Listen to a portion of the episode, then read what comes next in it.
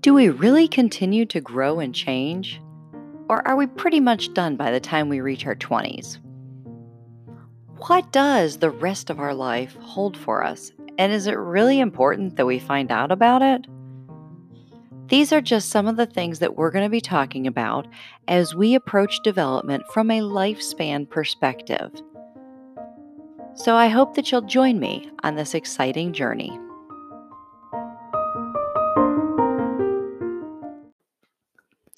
Welcome to Psychology 241, or Development or Lifespan Psychology.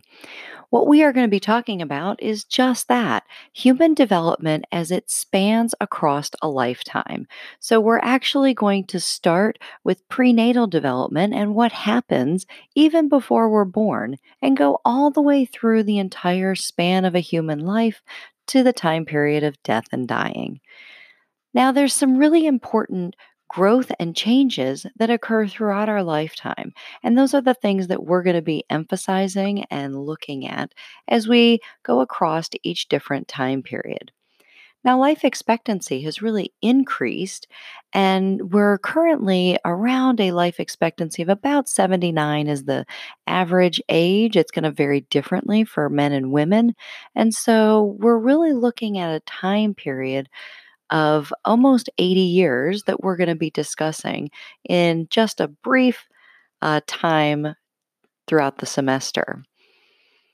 So we see a lot of rapid changes, especially early on, and then we'll see some plateaus or some slower changes as we progress throughout the um, semester. Now, some things to keep in mind lifespan, or when we're talking about development, development is multi-directional. It's not going to just start at one point and be a straight line to the end. There's lots of things that change as we, and lots of um, situations that can influence change as we progress through life. It's also multidimensional. So, we're going to talk about a lot of different theories, theories that seem overlapping, and oftentimes theories that seem conflicting. And that's because development is multidimensional. We're not uh, simple organisms that start in a Petri dish and grow and become, you know, some kind of other simple organism, we continue to change. And a lot of that change is also based on our culture and our experiences. And so these are some of the things that we're going to be talking about how they can influence change as we move throughout our lifespan. Now, this beginning chapter lays some foundation, addressing some of the key issues in human development.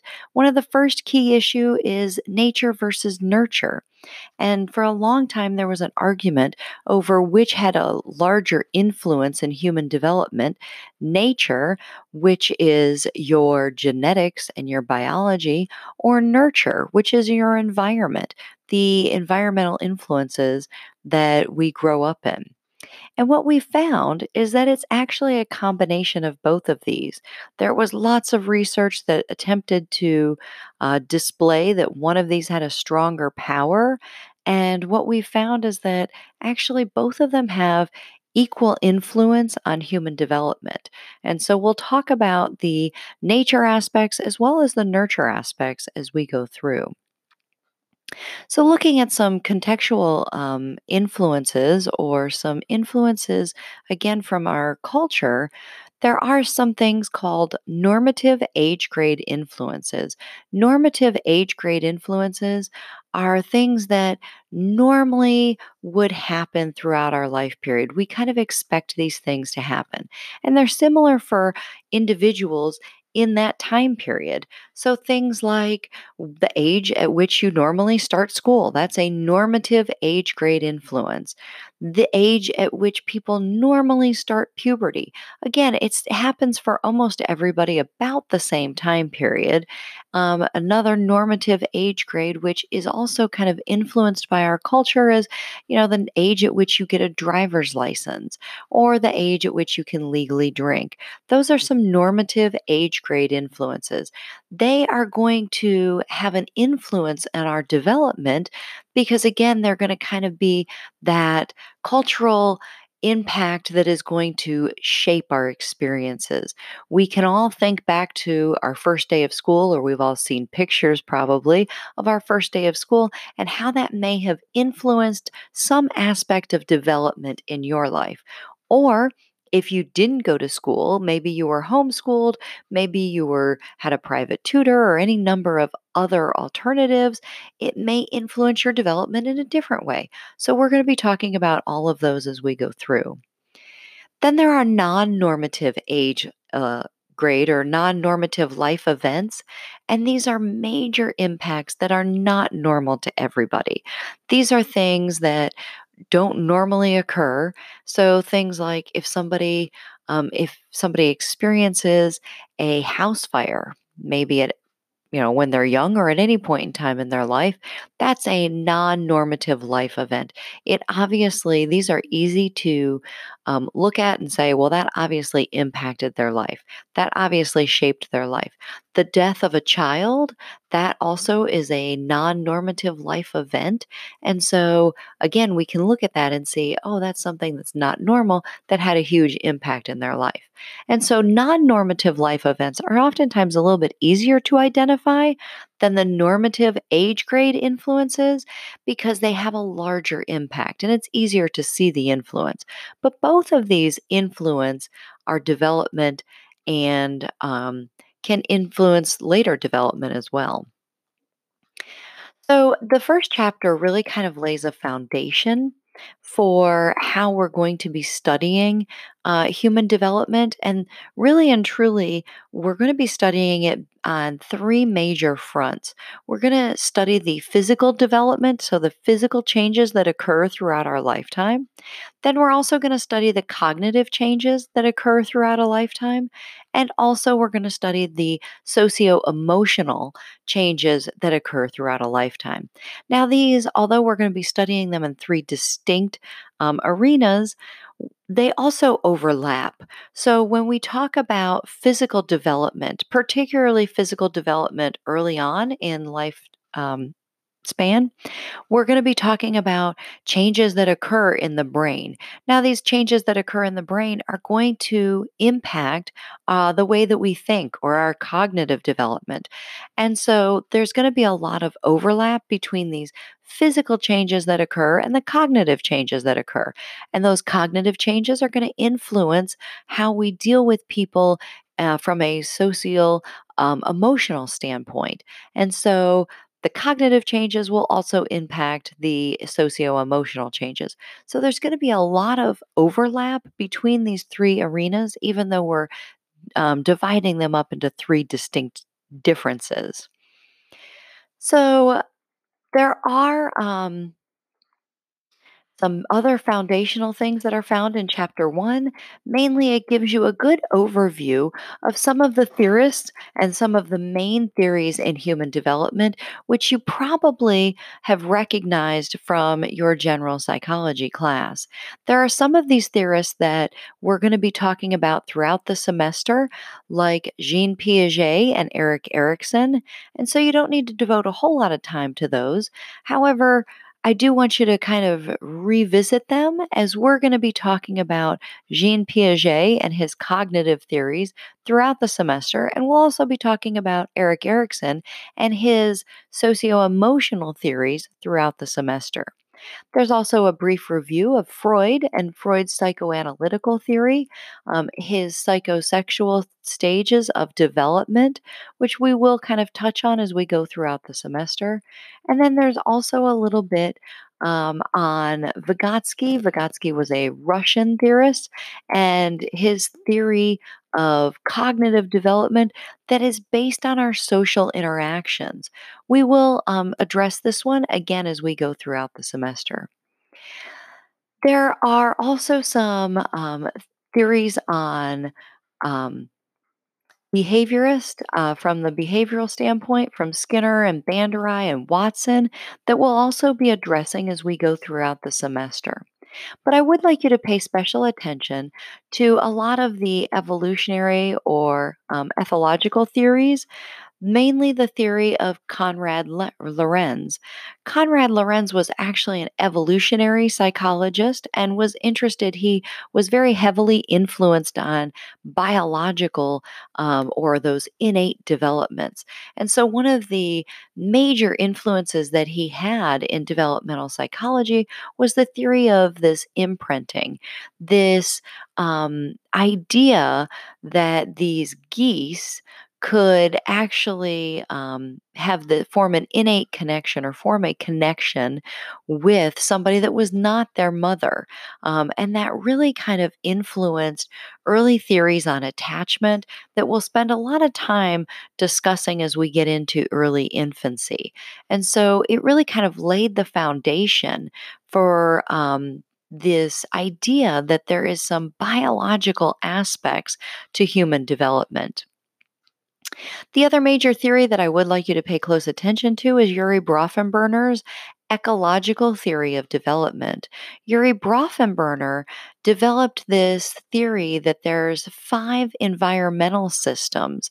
So whereas Konrad, Lorenz discussed a lot of the biological aspects, Urie Bronfenbrenner was looking at those nurture aspects or our environment and how much of an impact our environment has in our human development. Now, it's obviously very easy for us to look at our immediate family and our immediate family structure and see how that impacted our development. How does the family that you live in impact your development or how has it impacted your development thus far? Maybe you grew up in a single family home. Maybe you had two parents, but maybe your parents fought all the time. Maybe you had two parents, but one parent traveled all the time. Maybe neither one of your parents were around and you were raised by a grandparent or aunts or uncles or something of that nature. So we can clearly look at the impact that our immediate family has on our human development. And what Urie Bronfenbrenner called that was that is our microsystem. Our microsystem is just that. It is the part of our life that we come in contact with every day on a daily basis. So these would be our family, our school teachers, because we come in contact with them pretty much on a daily basis, and also um, maybe our religious organizations or our neighborhood, um, the people that we grew up in in our neighborhood, siblings, whether or not you had siblings, the relationship that you have with your siblings. Those are all a part of your microsystem. But Urie Bronfenbrenner expanded beyond just our microsystem and our immediate family members to look at the impact that the outside world has. So, for example, the exosystem, the exosystem would be things like um, your social welfare system, um, the job that your parents hold, all of those things impact our development. Now, they don't have an immediate impact on our development, meaning that you're not going to work with your parents every day in their job. However, we all know when our parents had a bad day at work. We all know when things aren't going great at our primary caregiver's job or their institution, their work. And how do we know that? We know that because of our parents. Our parents change their um, reactions, they change how they interact with us. And so our parents and those people in our microsystem also become our mesosystem. And our mesosystem is just that the people that connect us to the outside world. So, whatever kind of immediate family situation you had, maybe you were raised by your grandparents, and your grandparents had, um, because they were older, maybe they didn't have as much job security, or maybe they had already retired from their main job and then had to go back to work that creates a lot of stress or may create a lot of stress in their job that they're working at, whatever kind of stress that they have in that job, that's going to impact you through them. So their job and their work environment and that kind of outside world is there is your exosystem and your exosystem is going to impact your um, development through that person and that person is the mesosystem and so we have the microsystem, which is the innermost circle, and that's our immediate family and how it impacts, and our interactions that we come in contact with on a daily basis and how that impacts our development. And then moving outside, we have our mesosystem. Our mesosystem are the people who connect us to the outside world.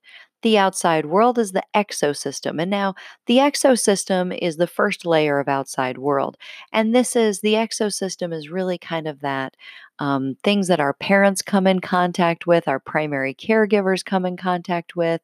Uh, it also um, is, you know, the uh, environment that we grow up in, the systems, the school system that we go to, all of those things are going to have an impact, although we may not be able to see them immediately.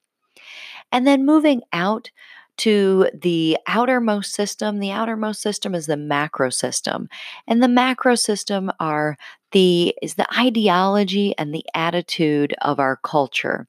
You could also put, you know, things like what kind of uh, government, um, you know, did you grow up here in the United States or did you grow up in another country where the ideology and the culture is different?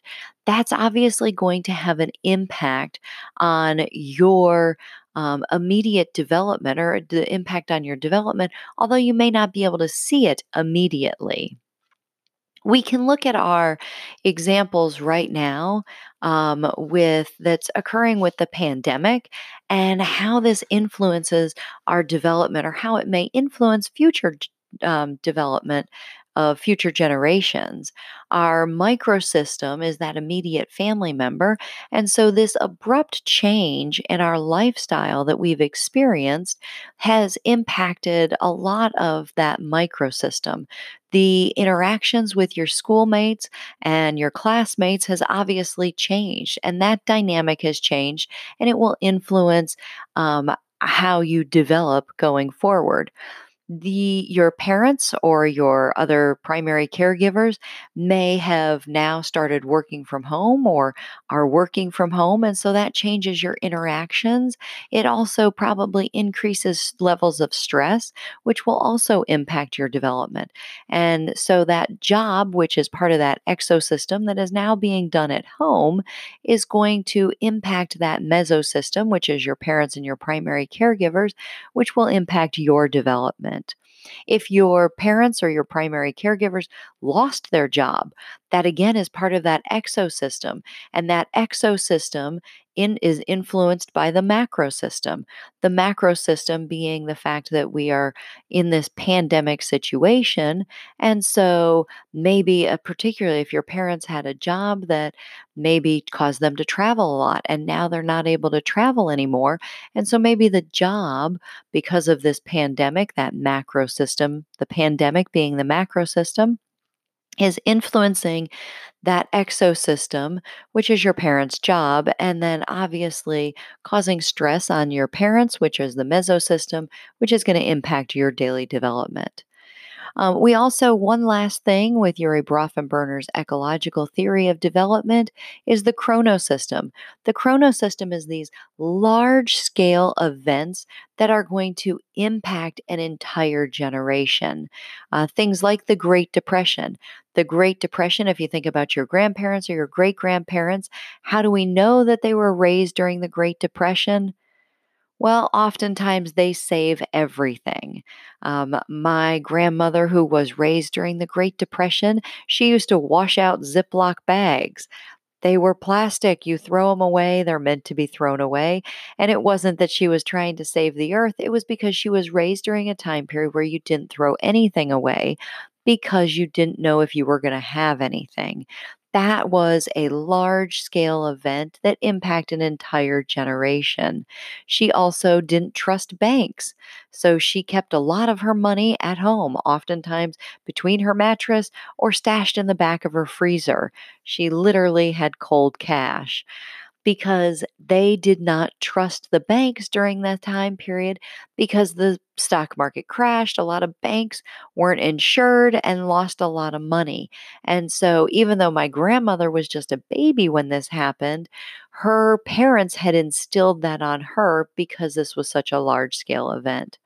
This pandemic is also another example of a chronosystem, how it will impact the generation that is currently experiencing that. It will be something that they'll talk about for the rest of their lives. It may be something that will change or influence their development. Maybe they'll be have more anxiety because of this and be more fearful of um, you know, viruses or going out in public or large scale events. And so that is the chronosystem and how these large scale events will impact an entire generation or what we would call a cohort. The second part of chapter one focuses on research within lifespan or within human development. And so this should also form as a good review from Psych 150, as I'm sure you addressed research methods in Psych 150. So we're going to really quickly kind of move through the different types of um, psychology research so that we can address some specific research designs that are utilized in human development since we are looking at lifespan approaches.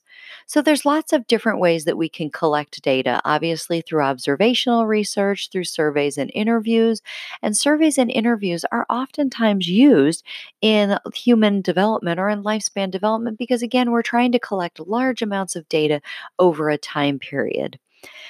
Another method for collecting data is the use of case studies. And case studies are a specific type of research in which it would be unethical for us to conduct that research in an experimental design. And so we use a case study because it's an in depth look, typically at a single individual. We'll be talking about several case studies as we go forward. One of the first case studies that we're going to talk about is the case of Genie, which is a pseudonym. Um, Genie is a uh, woman um, who is still alive and lives in California. She was severely abused and malnourished from the time that she was born up until almost her 13th birthday. And when authorities found her right before her 13th birthday, she was really the size and shape of an infant. Um, she was severely mal- malnourished. She didn't speak. She didn't walk. And so it would obviously be unethical to see how this abuse and malnourishment impacted individuals because that would require us in an empirical study or in an experimental study to um, actually expose individuals to malnourishment and abuse. And so that's unethical, but we can use the case study of Genie because this has happened to gain some insight and some to collect some information. And so we'll talk about her as we go forward. We use a lot of correlational research design. And again, this should be um, just a good refresher from your Psych 150 class. With correlational research, you're looking for a relationship between two variables or between two um, between two items. And so with correlational research, we can show that there's a relationship, but we cannot show that there's a cause and effect. And we can show the strength of that relationship through something called the correlational coefficient. The correlational coefficient is really just a number that's either positive or negative that shows the strength of the relationship between two variables. Now, remember, there is a positive correlation and there's a negative correlation. A positive correlation means that both variables are moving in the same direction. So both variables are increasing or both variables are decreasing. An example of this is correlational research indicates that as temperatures rise outside, that violent crimes also rise in the inner cities. And so we can look at that and see that there's a positive correlation that as one variable, the temperature rises, the other variable also increases violent crimes. We can say that the inverse happens that as temperatures decrease, violent crimes decrease as well. And then there's a negative correlation. And a negative correlation means that as one variable increases, the other variable decreases. And so, an example of this would be that um, as individuals would be GPA and attendance in classes. As your GPA increases, we see that students who have higher GPAs, their um, attendance rate, their days that they miss class, decreases. And so we have GPA increasing and the days that are missed decreasing. Another negative correlation would be vaccines and um, childhood illnesses. The more vaccines children get, the fewer illnesses they tend to um, encounter. And so that would also be a negative correlation. Now, again, one thing I'd like to point out is that we cannot say that one variable causes the other. We can just say that there's a relationship. So, a couple of years ago, I heard on the news, they came out and said that the Super Bowl causes heart attacks. And this actually is based on correlational research that has been conducted since the late 80s. And what they found is that for um, the team that is in the Super Bowl who loses the Super Bowl, there is actually more hospital admissions that night for heart attacks than any other night of the year. Now, this is again correlational research. So, we found that there's a relationship between the losing team and hospital admissions for heart attacks that night in that hometown. However, we cannot say that the Super Bowl causes the heart attacks, there's any number of reasons that there may be more hospital admissions that night. So we can just show that there's a negative relationship between the um, soup, the team that loses the Super Bowl and the hospital admissions for heart attacks in that hometown.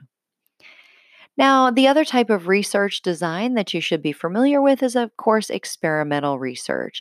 And just a quick review of experimental research with experimental research, what we are doing is we are bringing people into a lab and we're testing a variable.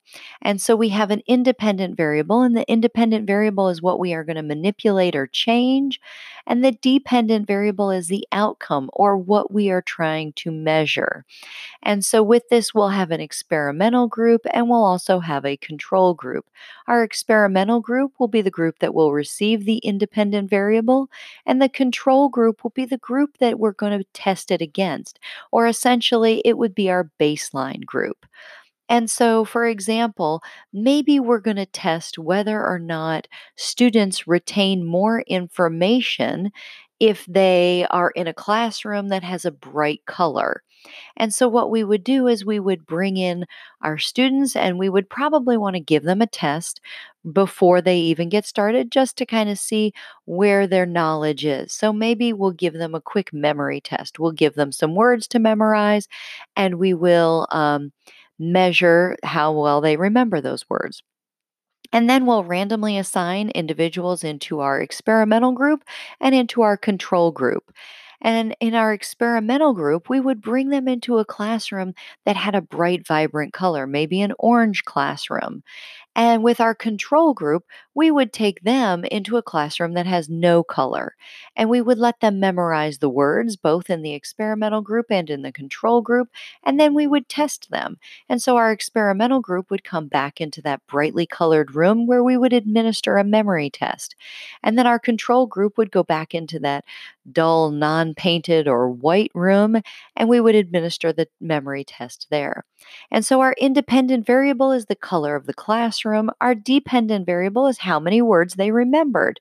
And so then we can actually determine through experimental research a cause and effect relationship. If in fact we found that our experimental group remembered more words than our control group, we could infer that there, we could state that there is a um, support for the fact that a brightly colored room may help students retain more information. And so that's an experimental design. We're going to talk about experimental designs throughout the semester. However, there are some other types of research that we are going to um, focus on. And obviously, there are benefits to um, experimental design and there are benefits to correlational design. Really, it's going to determine what kind of information you're gathering and obviously some ethical considerations and how you gather that information. There are three types of research that are specific to human development because, again, we're studying, studying this over a lifespan. And those three types of research are cross sectional, longitudinal, and cohort. Cross sectional approach, it compares individuals at different ages and compared to one time. So individuals at a different time period are or individuals at different ages are compared at one time. So an example of cross-sectional approach would be um, looking at um, people of different ages and how well they can adapt to new technology. So we may study um, individuals who are in their 70s, and then we may study individuals who are in their 40s.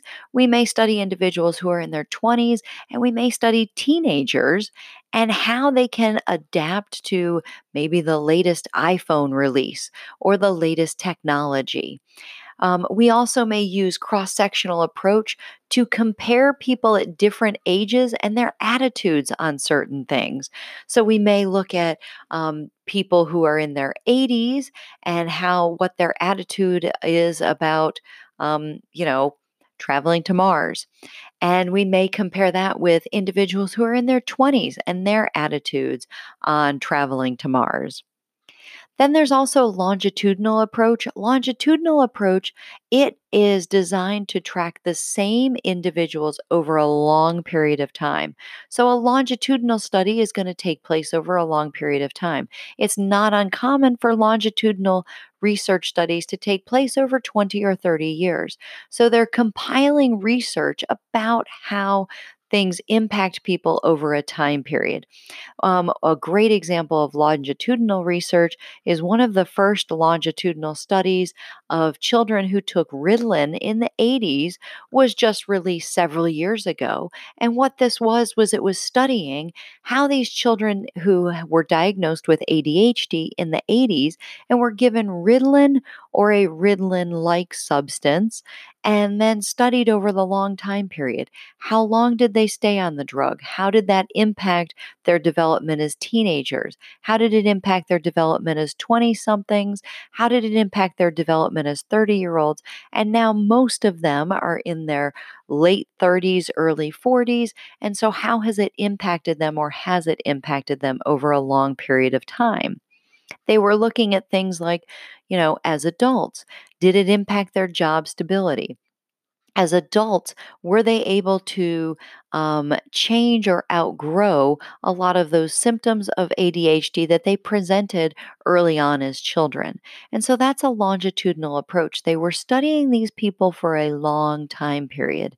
Incidentally, one of the impacts that they found from this study, or one of the things that they found out of this longitudinal approach, is that individuals who took Ritalin as children, the longer that they were on the drug, if they took Ritalin throughout their teenage years, they had an increased likelihood of having substance abuse issues as an adult.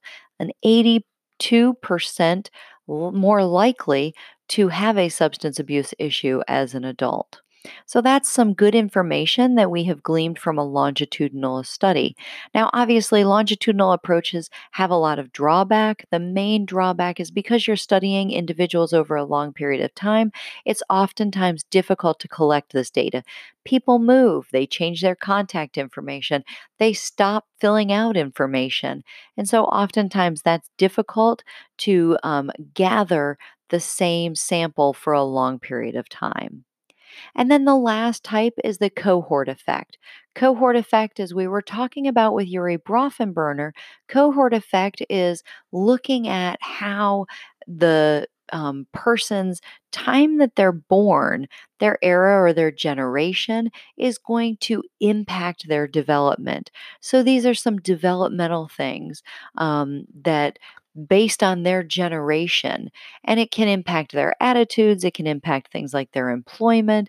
But this is where we glean data that, you know, the baby boomer generation, as they age, they uh, were more likely to stay at their employers for a long period of time versus the millennial generation, who is more likely to have multiple employers over the same time span.